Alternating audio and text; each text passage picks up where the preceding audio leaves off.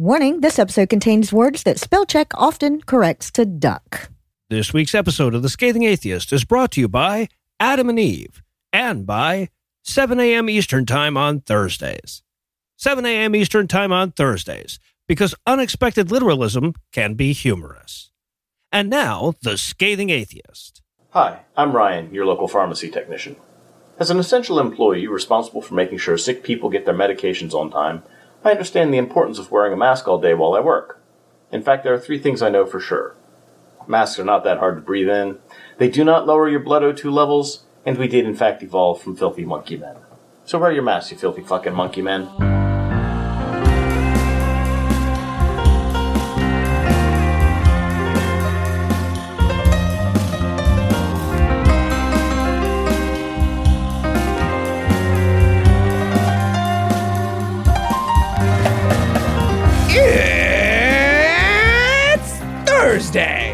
February 4th. and it's Torture Abolition Day. Oh, yeah, you tell me that after I watch Matt Powell's YouTube videos. I'm Noah Lugeons. I'm Eli Bosnick, and from Johnson and Johnson's New Jersey and Redtown Blue State, this is the Scathing Atheist. On this week's episode, Ken Ham's team will put the cute back in persecution. Marjorie Taylor Greene tries to block herself on Facebook, And we really did watch more of Matt Powell's YouTube videos. but first, the diatribe.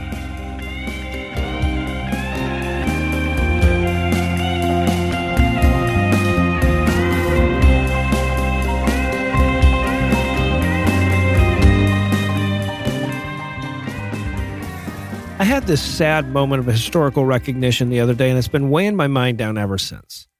So let me start with the problem. My father in law, the dude with the two collapsed lungs, a bad heart, and renal failure, won't take the goddamn COVID vaccine. He's already turned it down twice, once at the hospital and again at his dialysis clinic. And when we ask him why, he grumbles something incoherent about they've stuck him with plenty of shit already. And then he turns into a grumpy three year old if you ask him anything else about it. My wife and her sister chip away and chip away, but the motherfucker still won't schedule it. I figure maybe the problem is that he's an old school sexist and he can't accept that his daughters know something that he doesn't know. So I try, right? I have a penis. I know college words, but alas, I have no more luck than they did. And then I got to watch a master at work. See, my father in law has a pretty good doctor. And he's been doing this shit in this area for better than 30 years, which means he's used to being up to his eyebrows in red hat, MAGA spewing, QAnon believing, Bill Gates fearing rednecks who were already worried about the autism thing even before all that 5G shit happened. So when he finds out that one of his patients, an old white guy no less, doesn't want to get the COVID vaccine, he dons the look of a man who's been down this road so many times he could drive it with the headlights off. He starts off by addressing the idea that the vaccine is going to make him sick, right? He explains in plain English how the vaccine's made, how it works, and how much safety testing has been done. And despite breaking it down in upgoer five levels of comprehension, he manages to never talk down, right? He's jovial, but he's not friendly. He's speaking my father in law's language, but he's still the authority here. After that, he tackles some of the conspiracy theory shit, right? He goes, like, no, you're not one of those people that thinks there's a microchip in it or anything, right? And his tone makes it clear that that would be a stupid thing to believe, but he's not so insulting about it that the patient would be too embarrassed to admit that, yes, that was his hangup. So after he gets verbal confirmation that that's not the problem, he locks eyes with my father in law. He says, and I quote, you know, in the shape you're in, if you get this thing, it's over.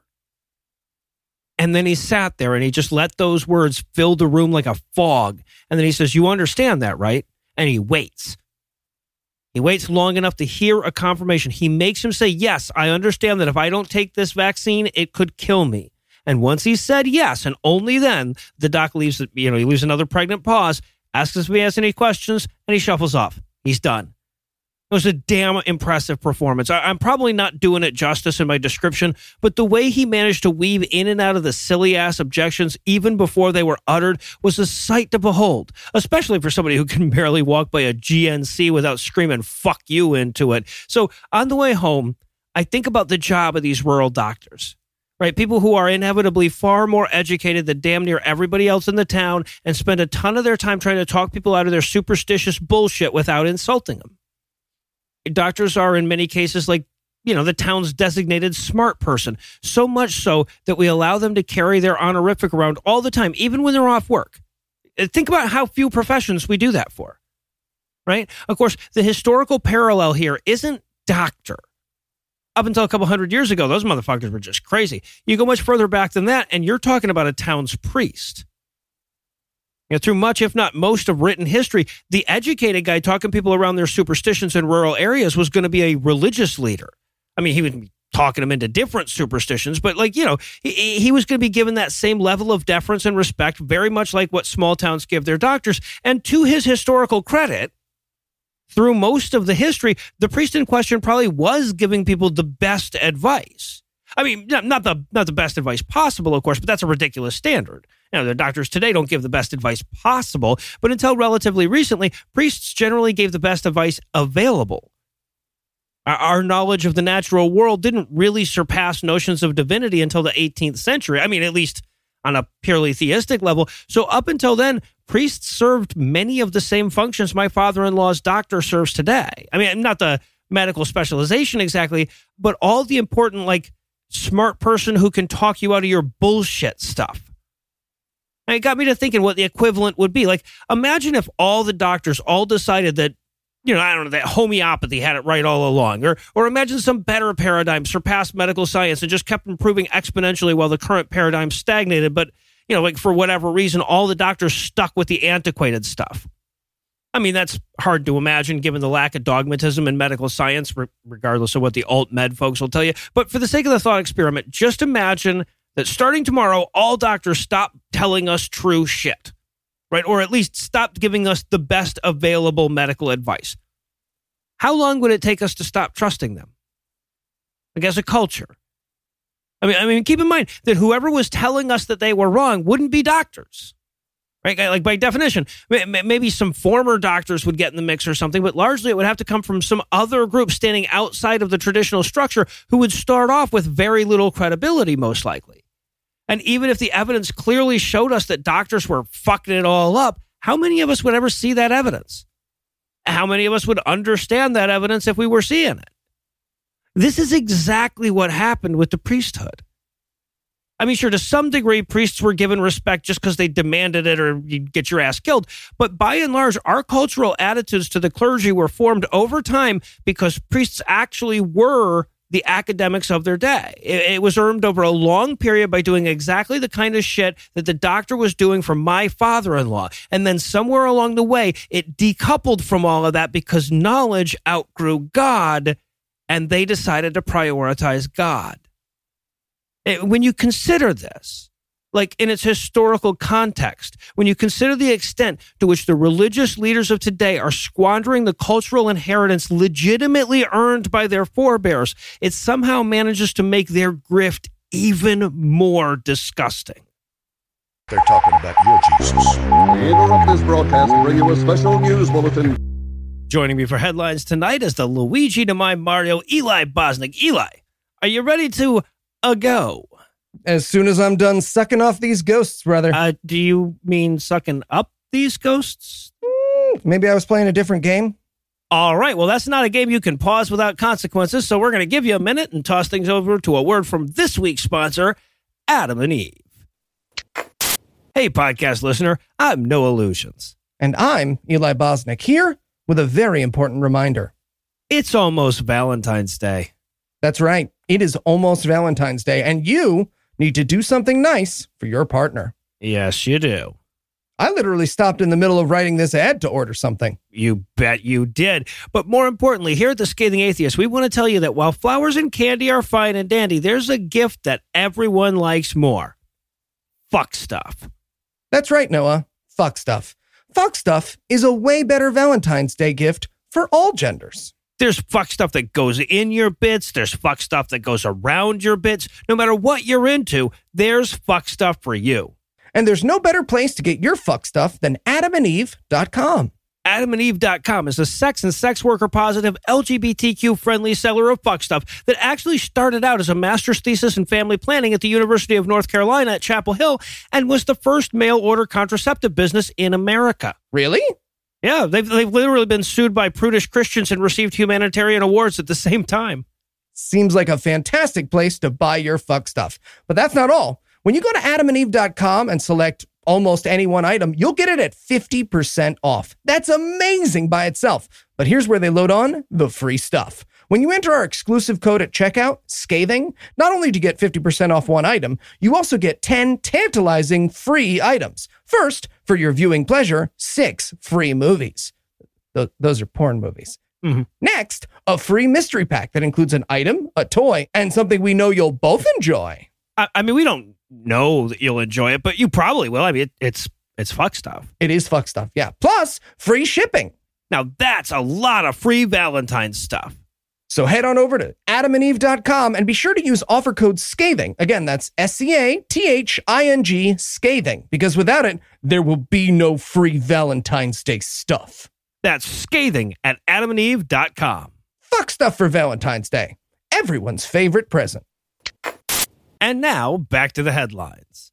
In our lead story tonight, Marjorie Taylor Greene continues to exist. yes, she does. And look, I just did a story about how batshit crazy that lady was a few days ago on the Skepticrat, but Jewish space lasers. Jewish space lasers, people. We got to do it. We got to do See, it. like right, yeah, that's the kind of fucking insanity that you invite into your fucking government when you give the evangelicals the key to the car. But just in case you somehow missed it, freshman Congress loony and person who single-handedly undid all the political goodwill Georgia got for delivering the Senate, Marjorie Taylor Greene, got that much crazier last week when an old Facebook post came to light in which she blamed California wildfires on Jewish space lasers. Yeah, this woman is pretend this is your stop if she talks to you on the bus levels of crazy, and she gets a vote in the House of Representatives. Yes, yes, in any weather. Right? Yeah. There's yeah, right. so so this coupled with the already unearthed video of her calling the Parkland and Vegas shootings false flag operations, her vocal support for QAnon, her habit of calling for the execution of her political rivals, the fact that she's a 9/11 truther, her unapologetic racism, and how stupid she looks standing in front of an open microphone on national television wearing a mask that says censored printed over it I forgot about that. has left many in her own party calling on her to resign or, barring that, at least learn to use terms like globalist and urban. Mitch McConnell's like, did she not get the racism best practices? I sent everyone a copy of the racism best practices. and look, if there's anybody out there who's hesitant to pin the blame for this lady on Christianity, even though that's who's voting for her and she is one, I want to remind you that this is the inevitable result of allowing any standard but reality to govern our politics. Mm-hmm. Like once we open the door to sincerely held belief being tantamount to observable fact, we live in a world where Hillary Clinton shot down JFK's airplane so he wouldn't tell on her for drinking babies gets representation in Congress. Right. And if you need further evidence of Noah's point, let me refer you to Arkansas Governor Asa Hutchinson, who, when pressed during a recent interview to condemn her, said that we shouldn't kick her out for having different beliefs. Yep. Because I guess we can't tag her she's on base, and we agreed that base was the Schmenderson's car was taken. Yeah, yeah. Sorry for all of this emphasis, but he means different from reality. Mm-hmm. Yes. Yes, he does. And in What's the Farm news? Former pharmacist and soon to be former not incarcerated person Stephen Brandenburg, who gained national infamy last year for ruining hundreds of doses of life saving vaccine on purpose, is a crazy person, which you probably already knew Well, because of the vaccine thing. Right. And this week, it was confirmed for us that he is a religious crazy person, which, again, you probably already knew because you, well, you listen to this podcast. Well, right. No, yeah. Like based on what you've heard on this podcast, you could be forgiven if you assumed he was in Congress. yeah. And I point out that he's a religious crazy person for two reasons. One, I've seen a lot of media outlets report on this story as vaccine destroying pharmacist believes wacky shit, which is true, but it's missing one major detail. According to the FBI, who interviewed both him and his coworkers, he believes wacky religious shit that millions of other people believe and reinforce their belief in in tax-free buildings once a week. Yeah. Right. No, let me try this one. Um, vaccine destroying pharmacist sincerely holds wacky shit. See, see how it didn't change just now No. the meaning? Same thing. No, might win a Supreme Court case, but same sentence. Yeah. So, according to the filing by the FBI, Brandenburg told a coworker that, quote, the earth is flat, the sky is not real. Really? Rather, it is a shield put up by the government to prevent individuals from seeing God and judgment day is coming, end quote. And with the exception of the privacy curtain for the almighty that Richard Nixon built, the source of those wacky beliefs is the Bible, my friends. Yeah. The Bible. Right, and the fucking sky thing is based on an interpretation thereof as well. Also, Mm-hmm. look, something like one in 50 Americans believe that the earth is flat at this point, or at least have doubts about it, and all but three of them are super duper Christian. Yeah.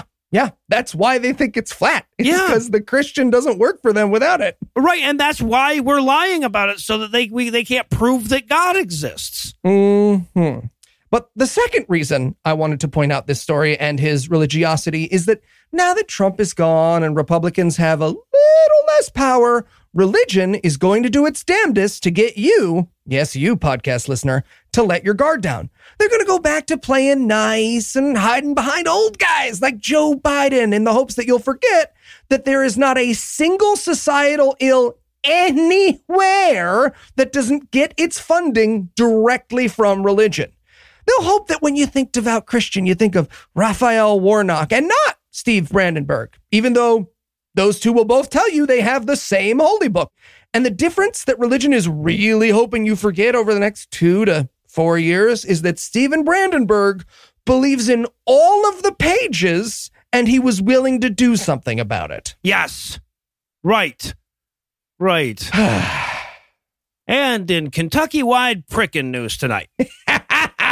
Fantastic. So really, I was happy with that Yeah, one. I know that the term Kentucky Catholic school is an oxymoron, but I can't decide which modifier contradicts school the most. Ooh. And while I do not endorse nuking all of them from orbit, that's mostly because of the fallout, right? Yeah, sure. Because like all human life is precious, yada yada yada, and all that. But holy shit, has there ever been a news item that contains the words Kentucky Catholic school that didn't have them then as the bad guys?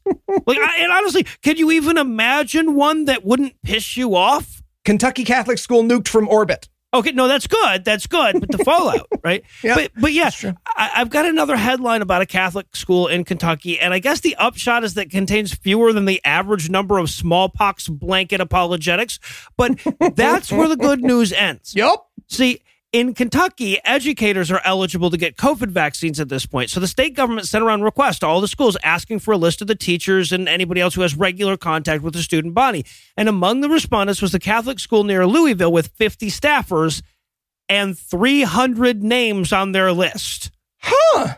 Which is weird because usually when you ask Catholic institutions for a list of names, they underdeliver, right? It's much smaller than you Right. want. right. Yeah. But oh, that's where all those extra names went.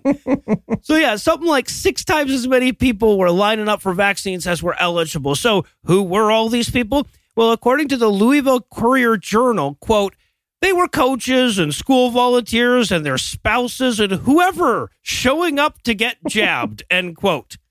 Now, the school claims that this was all a misunderstanding and that they genuinely thought that anybody who might have any contact with the students whatsoever in any theoretical world, up to and including spouses that sometimes show up to drop like a lunch off for, uh, at the school, were eligible. And I don't fucking believe them. I'm just going to go ahead and say it. The state, they specifically said all these people were educators, which is a goddamn lie. They didn't accidentally think that being a teacher's husband made you a teacher.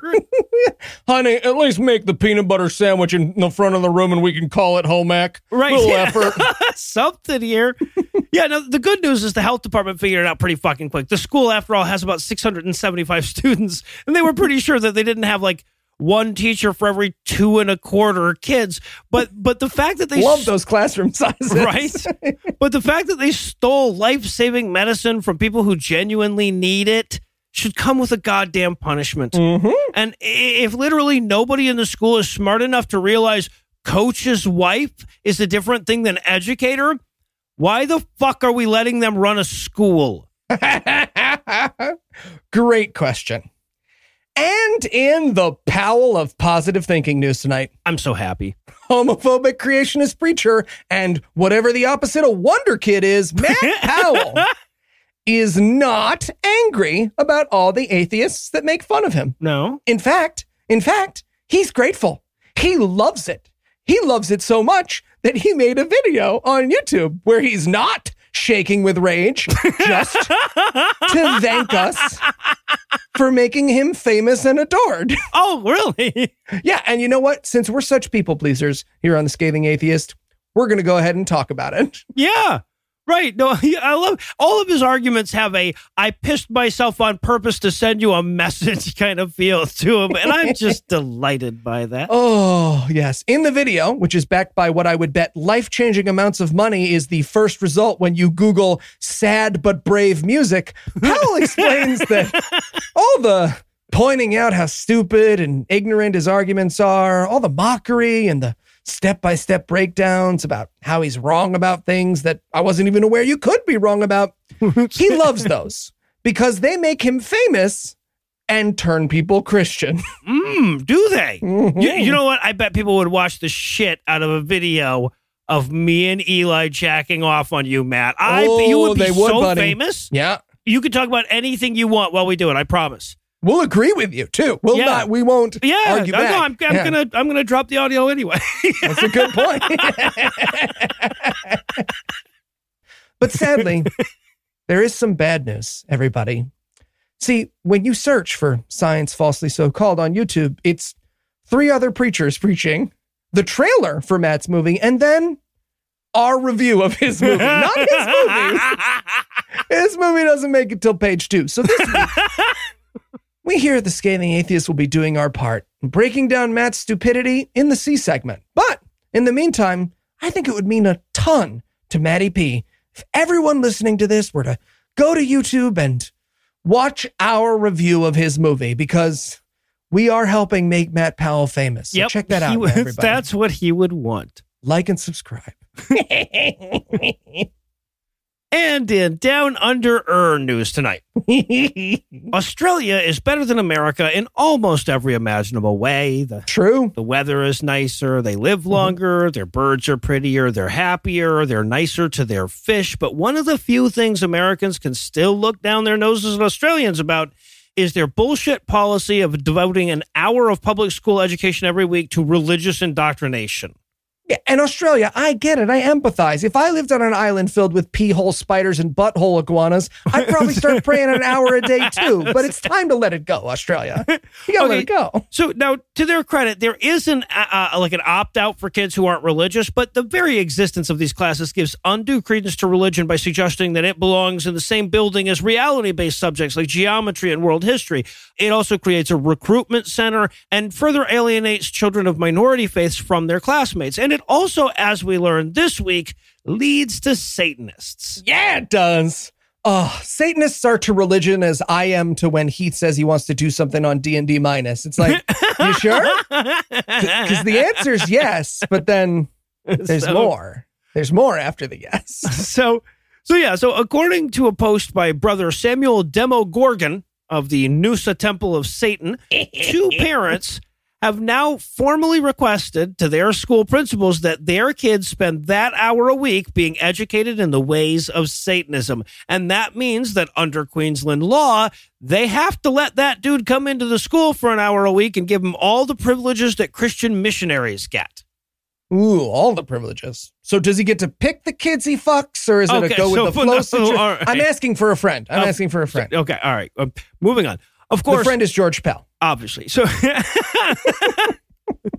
so as any non-Christian living in a majority Christian country knows, just because the law gives you the right doesn't mean that you can exercise that right. And technically, the Minister of Education has to approve the temple before Demogorgon can set about instructing students. And since the Minister of Education of Queensland is literally named Grace Grace, Get the fuck out of I, here. I'm not kidding. That's her married name. she married someone with the last name Grace. yeah, uh-huh, yeah. She knew she, you. knew she was getting into that, She deserves it.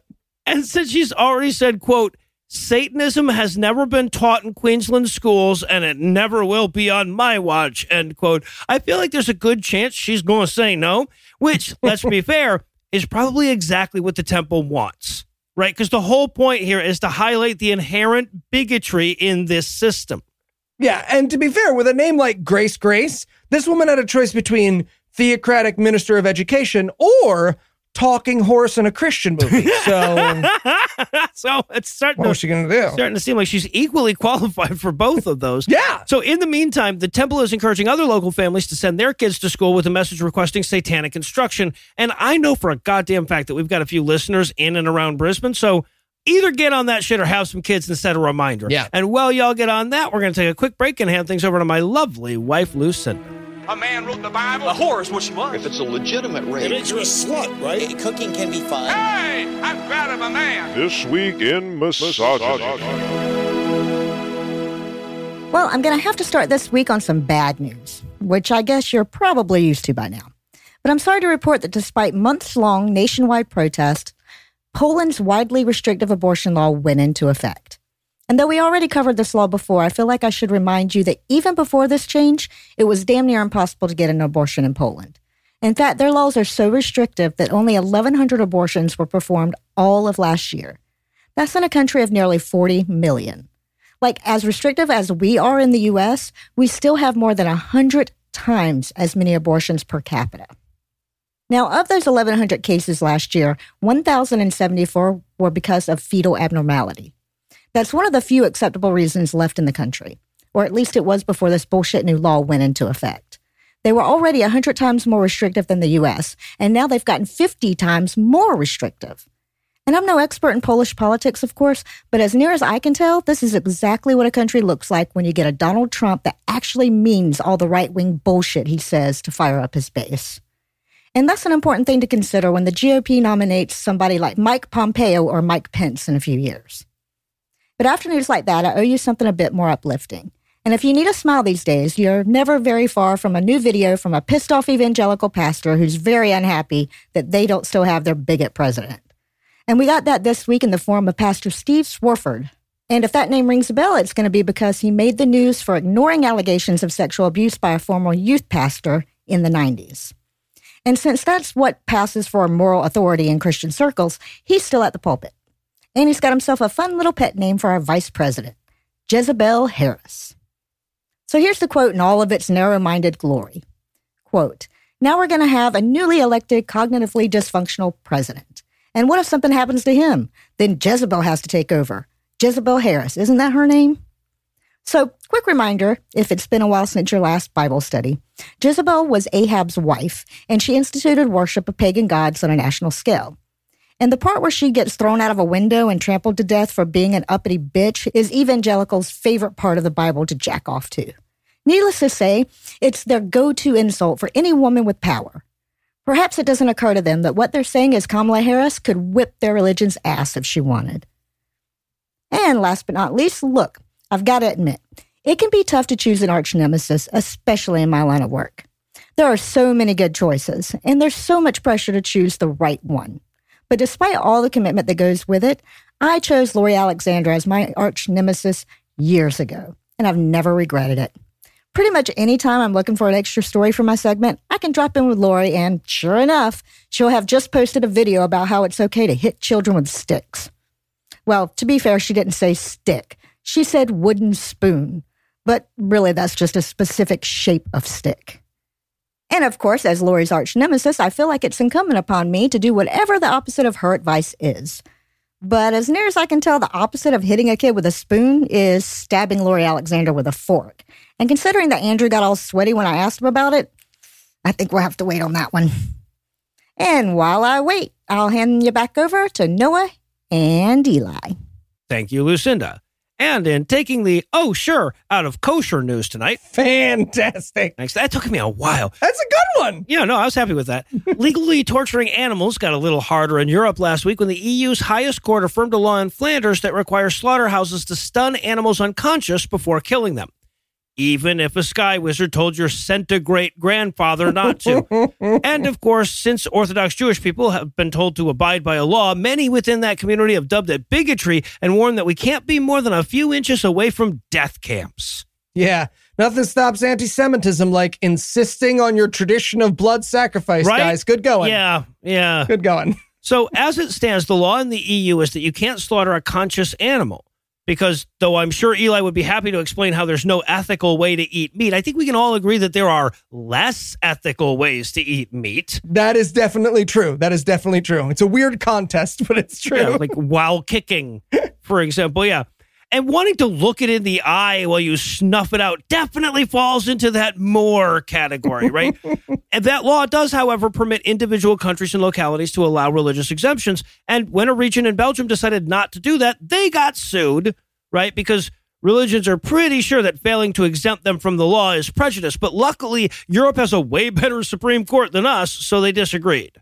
Any chance we could trade them for an ACB and a Clarence Thomas for a Euro judge? Like baseball cards. Like we give Yeah, them two right. No, so yeah, shitty like, ones. Dude, I would good trade them ACB and Clarence Thomas for a fucking baseball card. We just prop it up on the seat. Yeah, it can't be wronger. now, of course, the immediate result of the ban is just more kosher slaughterhouses in Europe exporting to Flanders. But the Orthodox community has expressed concerns that the next logical step, now that they have that court's approval, would be to ban the import of ritually sacrificed meat, which makes sense, right? Because barbarity isn't less cruel when it's elsewhere. yeah. The ruling has also provoked fear of an eventual EU wide prohibition on killing conscious animals, though I gotta say they're super careful to use a euphemism when they're expressing those fears. We made all this packaging that says you can taste the fear. What am I going to do with this packaging that says you can taste the fear if you can't taste that would be fear? a lie now. and look, I get that European Jews have good damn reason to get jumpy anytime a law makes anything Jewish illegal. That's fair. Right, like it's it's a substantively different thing than when American Christians cry persecution, right? Like even if they're using the same types of justification. What's more, if this was a Christian tradition rather than a Jewish and Muslim one, there's no way in hell countries would be outlawing it. Mhm. Or not these countries anyway. But when you're fighting for your right to torture living things because you're afraid of your imagination, you have rescinded your rights to my sympathies. Yep. Yep. It does come down to that. I just got I have to land there. And in I know you, Barton, but what am I? News. Christian historian and man who looks like a Victorian ghost who doesn't know how to handle watching you jerk off, David Barton, is back in the news this week. Google him because it's really good. It's That is- really that's that's, a really excellent. Like he came to haunt you, and you were just like, "Oh, I'm a naughty boy," and he's just like, "Oh, do I still oh haunt? God! Uh, Do you I to know not about haunt? Christmas past or no? Oh, anyways, he is back in the news this week with some advice for Trump supporters. When people point out what a massive piece of shit you are, you know what? I don't want to give it away, but it turns out that he is rubber. Oh, okay. Well, if, his advice isn't climbing to Noah's ass, I have no idea where you're going with this. So, uh, well, it kind of is. It kind of is. it is actually. Here's the quote We're getting attacked because you love Trump and you're a cult for Trump. And if they want to call me a homophobe, I say, oh, so you're a heterophobe, are you? Just turn it back in the other direction. Say, you've got this bias against heterosexual people. You can't disengage from the debate just because they're being mean or because they're saying things about you. End quote. Well, so and then you're you you hope your opponent in the debate doesn't think of no. Yes, yes, that is what you hope. Oh, okay, all right, yeah. hope. th- This now the strategy makes sense to me. Okay, To be fair, most of David Barton's career is hoping that other people don't think of no. fair. That is what he has a degree in. That's true, yeah. So in that spirit, I'd like to put 22 seconds on the clock. Please tell me that was your guess at two thirds of thirty. Nailed it, nailed it. You got close. Heterophobic insults to yell at David Barton. Go. Oh, um, motherfucker, Uh, pussy lover. vegetable, Straighty. unbundled sticks. That was, that's a thinker. That a thinker. That's fair. Uh, the result of two millennia of unbroken privilege. Okay, I think we nailed yeah, it. yeah, we got it. And in totem pole news tonight, There's nothing that reinforces Christian faith quite like any series of events unfolding, apparently. I've always said that. And we learned that once again thanks to a recent study from the Pew Research Center, perhaps spurred on by the fact that the indiscriminate deaths of two and a quarter million people worldwide is exactly the kind of thing a loving God couldn't do by definition. Pew asked respondents in 14 different countries how the pandemic has affected their faith. And lo and behold, disproof has primarily increased religious people's convictions. Really? So people are looking around it now and thinking to themselves, yep, all according to plan. Yeah, ex- exactly. right, right. So, first of all, quick victory lap. Yet another thing that America is the best at, oh, along with USA. Yeah. USA. Yes. Along with car theft and student loan debt, Americans led the world in likelihood to say that a deadly pandemic increased their belief in an omnibenevolent, omnipotent being. In all, 28% of Americans say that their religious strengths have grown during the pandemic. Gee, 28%. Why does that number sound familiar? 28%. only 4% of Americans were willing to admit that it made their faith weaker. And while we weren't quite the lowest in that category, eh, countries like Denmark, Japan, and Australia don't have a hell of a lot of faith to lose compared to us. Yeah, fuck. For Denmark to believe in God less, they'd have to like assign someone to believe in God so that they could stop him again. Yeah, right. Now, the folks at Pew were hesitant to declare a winner and loser on this survey, as so often they are. Coward. But but clearly America lost. USA, USA, USA. Yeah, exactly. But but who won isn't immediately as clear. So Denmark had the lowest overall number of people saying that their faith was strengthened, but they also didn't have anybody really saying it was weakened.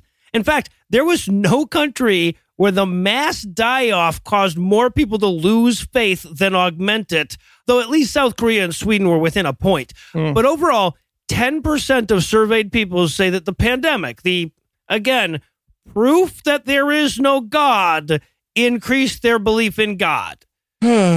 So I, I, I feel like declaring anybody a winner would be a mistake. the pandemic? The Okay, pandemic's no, kind yeah, of right. winner. No, you're right. You're right. Okay, it's like the board game. The pandemic Exactly, always yeah. wins. Yeah, the pandemic does always win. That's why you got to cheat and you got to put the cards at an even. T- it's fine. Yep. And finally tonight, in the fool says in his heart, there is no sloth news. this is so fucking weird. This is so fucking weird. So come sit down, listener. I learned something upsetting this week that Ken Ham's boat that can float museum to stupidity has a zoo. Someone entrusted Ken Ham with living things. Right? Have you seen his face? That's how good he did with his face. Why would you give him another separate thing? Anyways, they got animals and zookeepers and shit. And I feel like if your entire business model is based around a book that has multiple chapters on how and when to put animals to death for their rebelliousness, you shouldn't get that. But I'm not Kentucky, so Ark Yeah. Encounter has a sloth. Ah, maybe they're just trying to talk it out of its deadly sinful know. It's dumber than that. I wish it was that dumb. and the folks at Answers in Genesis took to their YouTube this week to use that sloth to teach us all a valuable lesson. Here is part of that video, word for word. Noah, see if you can tell where things go awry. it's a minute we deign to watch a video from Answers in Goddamn Genesis. But okay, but fine. Quote, yes, the sloth, this one is fast for a sloth, but he's still slow. Why? Because sloths, by definition, are slow. That's how they're made to operate, and it shouldn't surprise us they move slowly. And in today's lessons, we see something that should not surprise us as well. That is, Christians are persecuted. What? Sloths move slow while Christians are persecuted. Wait, what? That kind of happens because of who we are. Jesus even warned the disciples that, you know what? Just as I've been persecuted, you will be persecuted as well. End complete and perfect quote. Is she being fed to the sloth in the video by an By emperor? She is not. They just Huh. had a sloth and wanted to talk about how persecuted they were. so they did that. so they did. and by the way, in case you're wondering if I wildly scanned the rest of their YouTube hoping for similar lessons, yes, I did. And sadly, I was disappointed. But Ken Ham, if you are listening, and I know you are, please make this your show every week. Please, Please just introduce an animal and then a weird fucking non sequitur from your magic book. I cannot promise you much, but I will watch every episode when you do. All right, so now that we've greased the skids for some job security, I guess we can close the headlines for the night. Eli, thanks as always. Clue! That's the spirit. And when we come back, you'll realize that making fun of Christian YouTube videos is some of a theme on this week's episode.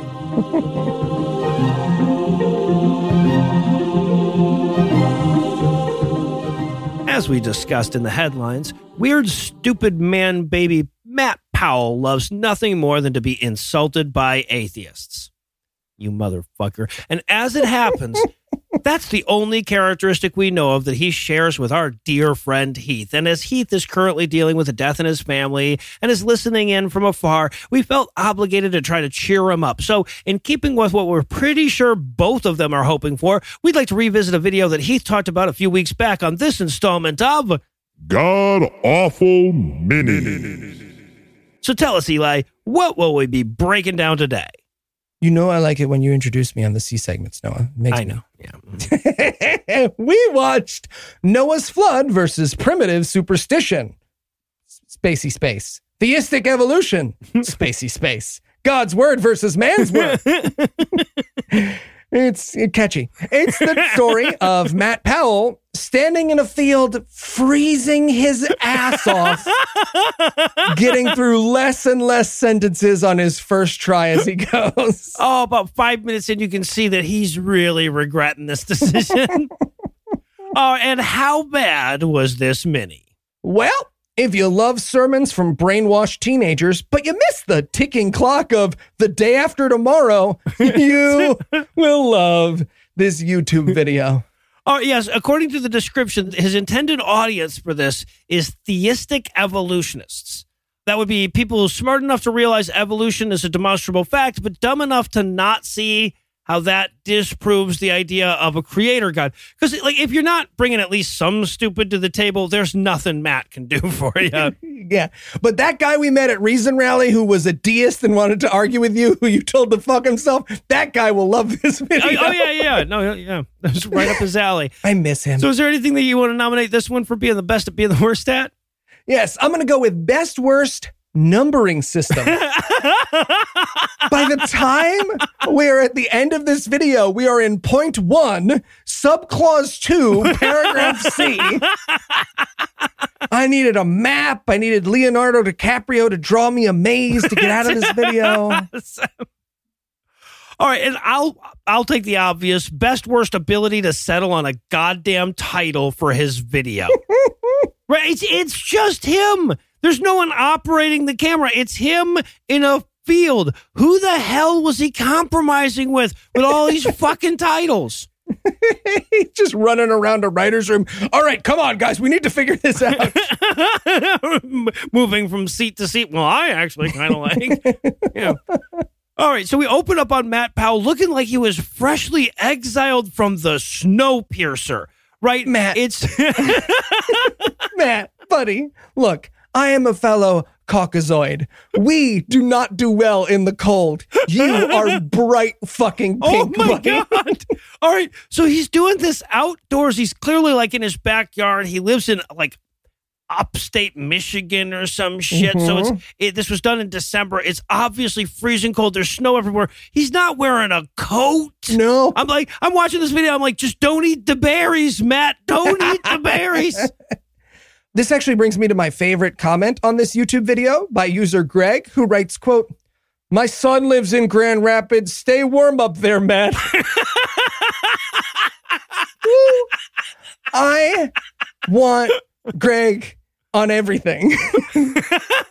The, the comments on this video were just spectacular. oh, yeah. All right, so he he opens up the video, and the entire video is just going to be him sitting on a fucking metal folding chair in the freezing cold without a coat on, direct address. But he starts off by pointing out that the Bible is not compatible with evolution, right? Yeah. And and he's right. He's correct. it's just that the latter is demonstrable. Is all the provable part is not.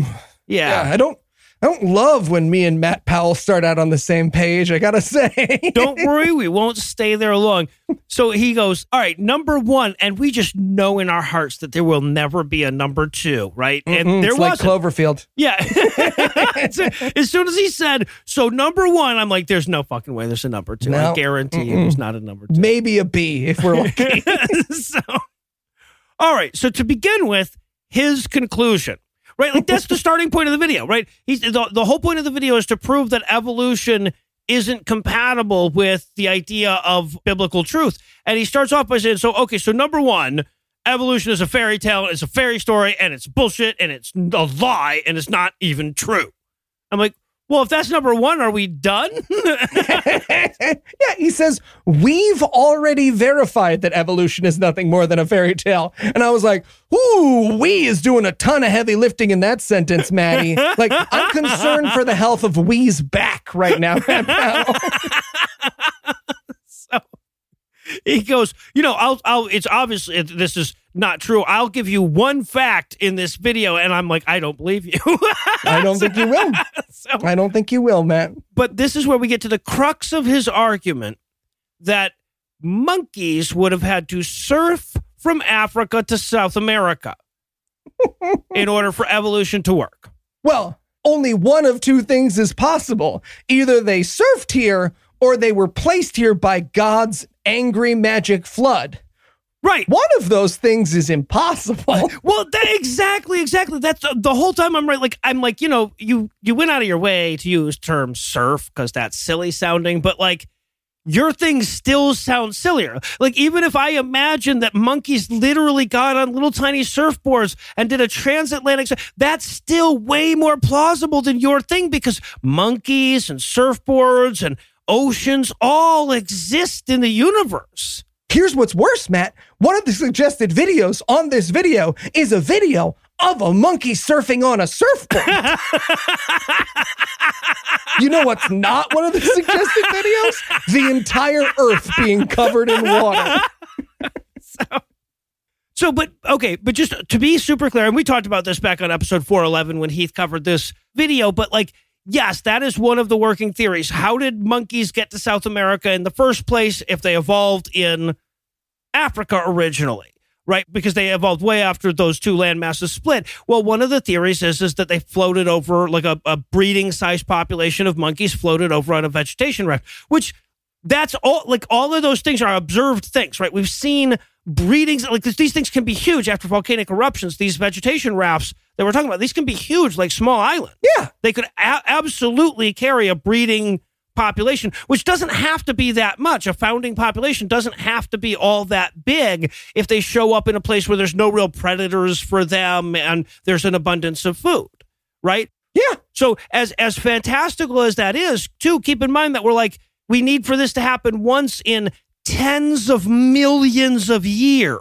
And ever. We need this to happen once ever. Of Ever. everness. Right, exactly, right. So and and again, using all things that have been observed, all things that we have seen happen in the world. I I don't believe that we've ever seen a transatlantic vegetation raft carrying a breeding population, but we've seen every constituent part of that. Right. So, but then, like, so let's also look at the evidence that he's using, right? Because he's talking about 34 million year old fossils of monkeys as his evidence that evolution is incorrect. But if 34 million year old fossils exist at all, your thing is incorrect.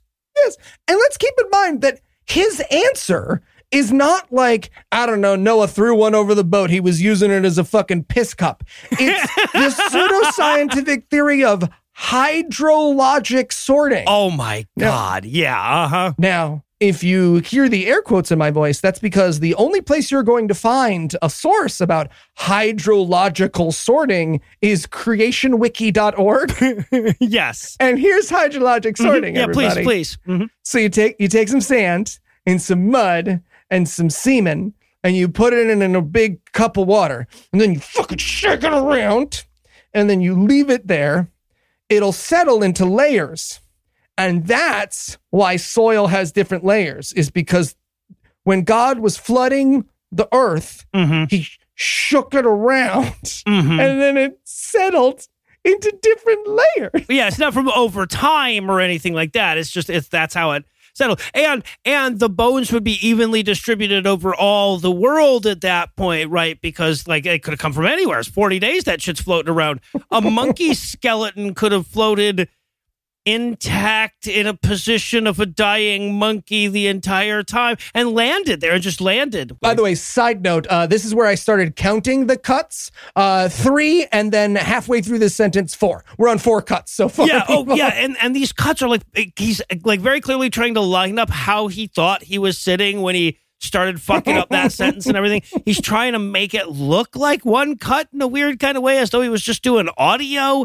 Yeah it's weird. He doesn't understand that you could like he could cut to a side shot of himself or or he could cut to uh, like his feet for a second or he doesn't know that so we just watch these weird little jumps in the middle of his conversation with himself We watch him fucking skip like them when they've adjusted the matrix in the matrix. Yeah, right, exactly. A very Max Headroom kind of a thing that goes on there. But yeah, But this is where he makes this weird argument that if the flood is true, evolution is false. And like, look, a lot of things are not true if the flood is true. You know, hydrodynamics, physics, all kinds of shit. But evolution actually does not require a not being a worldwide flood. well, right, exactly, exactly. That's the fucked up thing. It's like, no, no, we it goes the other way, right? If evolution is is true, your thing is false. But yeah, right. No, at the, at, at, at the very least, that part of the Bible isn't contradicted by evolution. And more importantly, he keeps saying that, like, if the monkey boat thing, monkey surfing isn't true, then evolution's not true.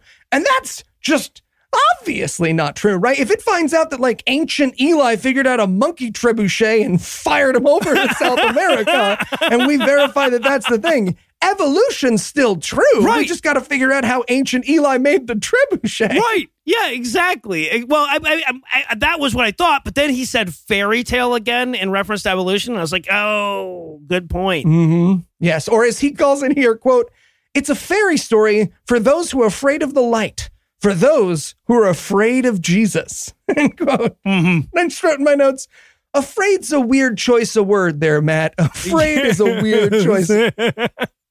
and and and yeah, people who are terrified of the idea that they live forever in paradise. It's just it's a pretty scary thought. Yeah, Oh man. no. I don't want to see my loved ones again and get away with anything I ever do by saying sorry in my head to an invisible man. What'll I do, Matt? Right, What'll yeah.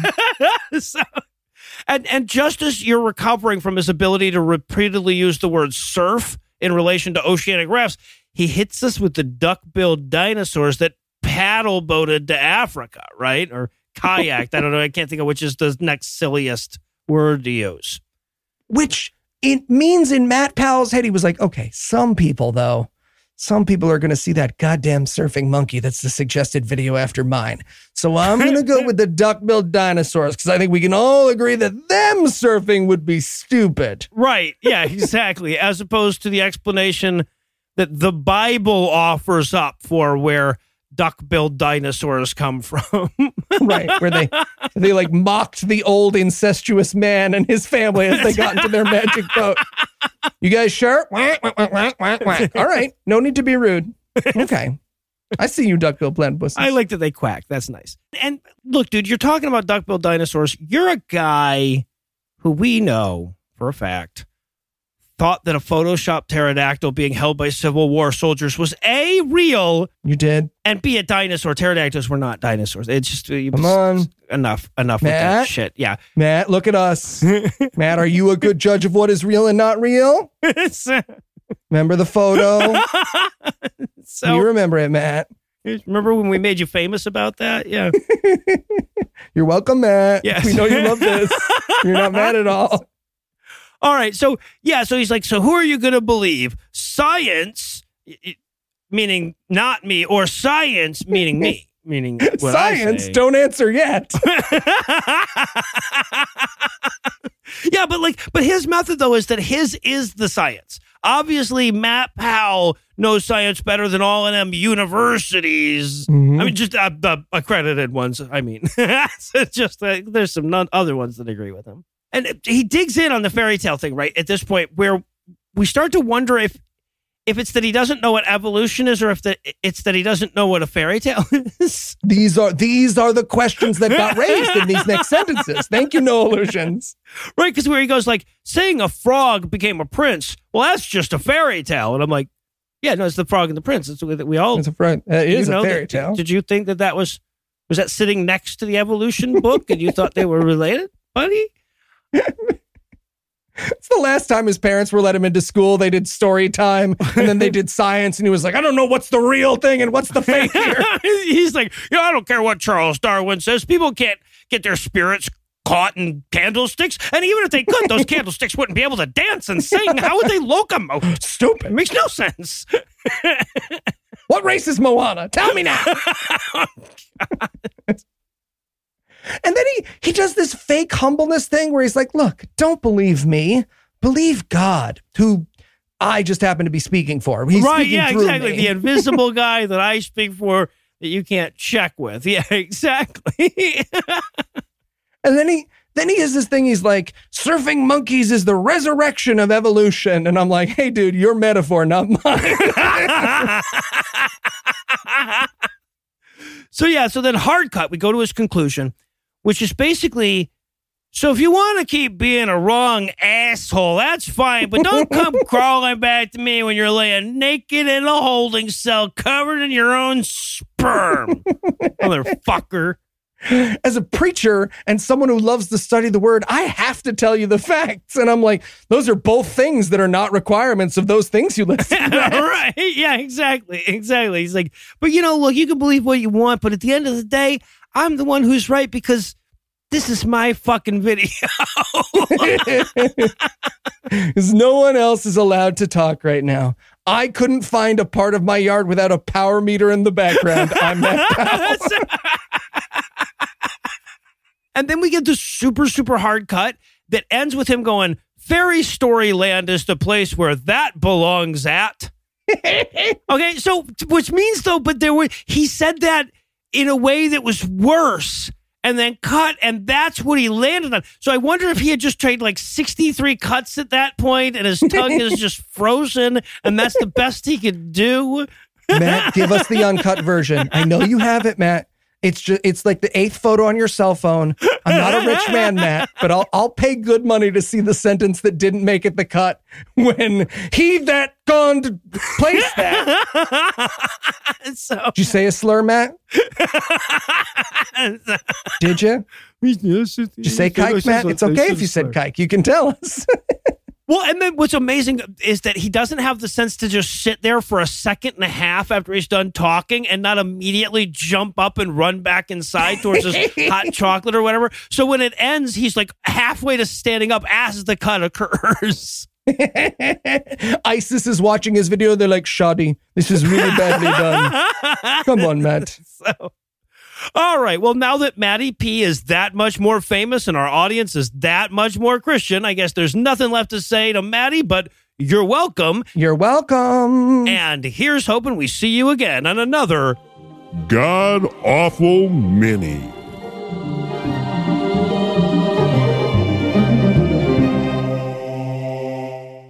Before we pull up the ladder behind us tonight, I wanted to let you know that Heath should be back next week and he misses you as much as you miss him. Anyway, that's all the blasphemy we've got for you tonight. We'll be back in 10,022 minutes with more. If you can't wait that long, be on the lookout for a brand new episode of our sister show's Hot Friend God Awful Movies, debuting at 7 a.m. Eastern on Tuesday, and an even newer episode of our half sister show Citation Needed, debuting at noon Eastern on Wednesday. Obviously, I need to thank Heath Enright for all the hard work he normally does, which is never as apparent as it is when Eli and I try to do a 30 seconds bit without him. I need to thank the aforementioned Eli Bosnick for all the baby pics he posts on Facebook. Dude, I will never mind picking up a headline for you if I get video of that kid laughing in exchange, okay? Just so you know. I also need to thank the lovely and talented Lucinda Lugeons for putting up with me in damn near isolation for almost a year now without ripping out any of my organs. I also want to thank Ryan for providing this week's Farnsworth quote. Fucked up how he sent me that back in July and our dumbass country still hasn't learned the fucking lesson. But most of all, of course, I want to thank this week's most mellifluous mammals, Brenda Z. VL, Kevin, Nate, Etruscan episode, Mercado, Shifty Dan, Hillary, Allie, Deirdre, Travis, David, Risto, a string of unconstitutional laws, Jeffrey, and Bunny Slippers. Brenda Z. VL, Kevin, Nate, and Etruscan episode, whose IQs are so high they have observation decks. Mercado, Shifty Dan, Hillary, Allie, Deirdre, and Travis, who are so brilliant diamonds are kind of lost on them. And David Risto, a string of unconstitutional laws, Jeffrey, and Bunny Slippers, who are hot enough to fuck lava. Together, these 17 savory secularists circumvented the censurable schemes of sanctimonious spiritualists who suck specie from the salaries of their susceptible supporters this week by giving us money. Not everybody has the money it takes to give us money, but if you do, you can make a per episode donation at patreon.com slash whereby you'll earn early access to an extended ad-free version of every episode, or you can make a one-time donation by clicking on the donate button on the right side of the homepage at scathingatheist.com. Legal services for this podcast are provided by the law offices of P. Andrew Torres. Tim Robinson handles our social media, and our audio engineer is Morgan Clarke, who also wrote all the music that was used in this episode, which was used with permission. If you have questions, comments, or death threats, you'll find all the contact info on the contact page at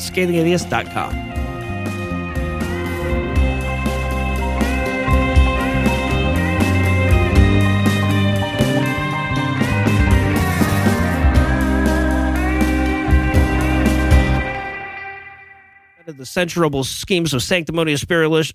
God damn it. Why do I do this to myself every week? The preceding podcast was a production of Puzzle in a Thunderstorm LLC, copyright 2021, all rights reserved.